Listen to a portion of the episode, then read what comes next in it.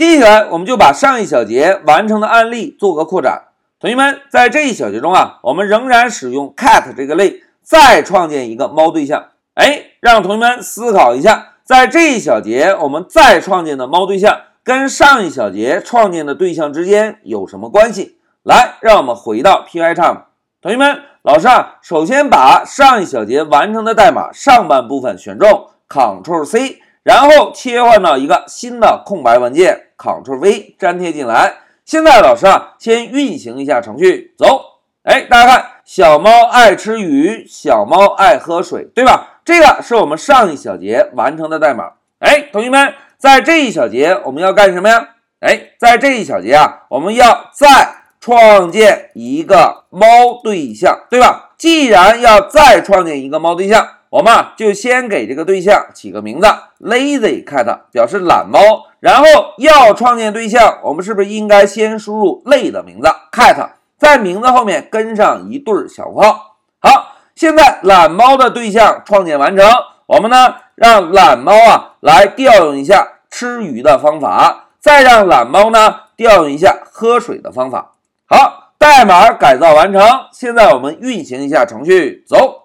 同学们看，控制台前后输出了两次“小猫爱吃鱼，小猫爱喝水”。那现在老师让大家思考一下，同学们，现在我们程序中汤姆这个猫对象跟懒猫这个猫对象有什么关系？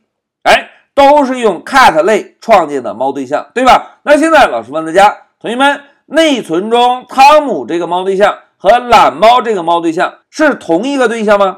哎，应该不是，对吧？那怎么样验证呢？哎，在这里我们啊就可以使用 print 函数，先把汤姆做一个输出，然后在下方再使用 print 函数把懒猫做一个输出。哎，现在我们来运行一下程序，看看 print 函数输出的两个猫对象的地址是否一样。来，我们运行一下程序，走。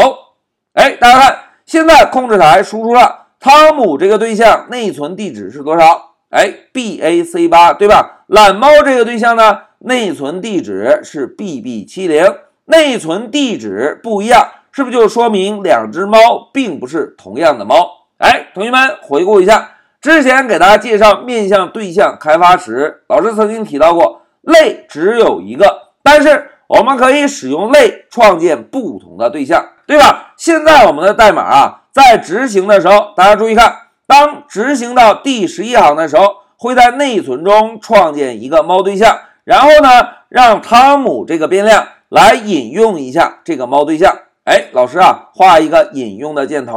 然后当执行到第十九行代码时，又会在内存中创建一个猫对象，然后呢，这一次啊，就使用懒猫这个变量。直接引用了一下新的猫对象，哎，虽然这两个猫对象都是使用 cat 这个类创建出来的对象，但是两个对象的内存地址不一样，是不是就说明这两只猫是不同的猫，对吧？那现在老师再给大家做一个扩展，同学们，老师在代码的末尾再增加一行代码，老师啊，直接写一个 lazy cat 二等于 lazy cat。现在老师问大家，同学们。Lazy Cat 二跟 Lazy Cat 有什么关系？哎，非常好，Lazy Cat 二和 Lazy Cat 是同一只猫。来，让我们啊再一次使用 print 函数来验证一下。这一次老师啊把 Lazy Cat 二做一个输出。来，我们运行一下，走。哎，同学们看，控制台最后输出的两只猫的地址怎么样？哎，完全一样。都是一 b 七零，对吧？来回顾一下我们之前讲的引用的概念。大家看，在第十九行代码执行的时候，是不是在内存中为猫对象分配了一个小格子？然后我们把 lazy cat 这个标签贴在了猫对象上，对吧？在二十六行代码，我们让 lazy cat 二，也就是懒猫二等于懒猫，是不是相当于把另外一个标签同样也贴到了懒猫这个对象上？因此啊，懒猫也好，懒猫二也好，表示的都是同一只猫。哎，讲到这里，老师啊就针对我们上一小节的案例做了一个扩展，我们同样使用 cat 类再创建了一个对象，同学们使用同一个类再创建出来的对象是同一个对象吗？哎，并不是，在这里老师要强调一条，同学们在面向对象开发时，类可以只有一个，但是使用相同的类可以创建出很多个不同的对象。好。讲到这里老师就暂停一下视频。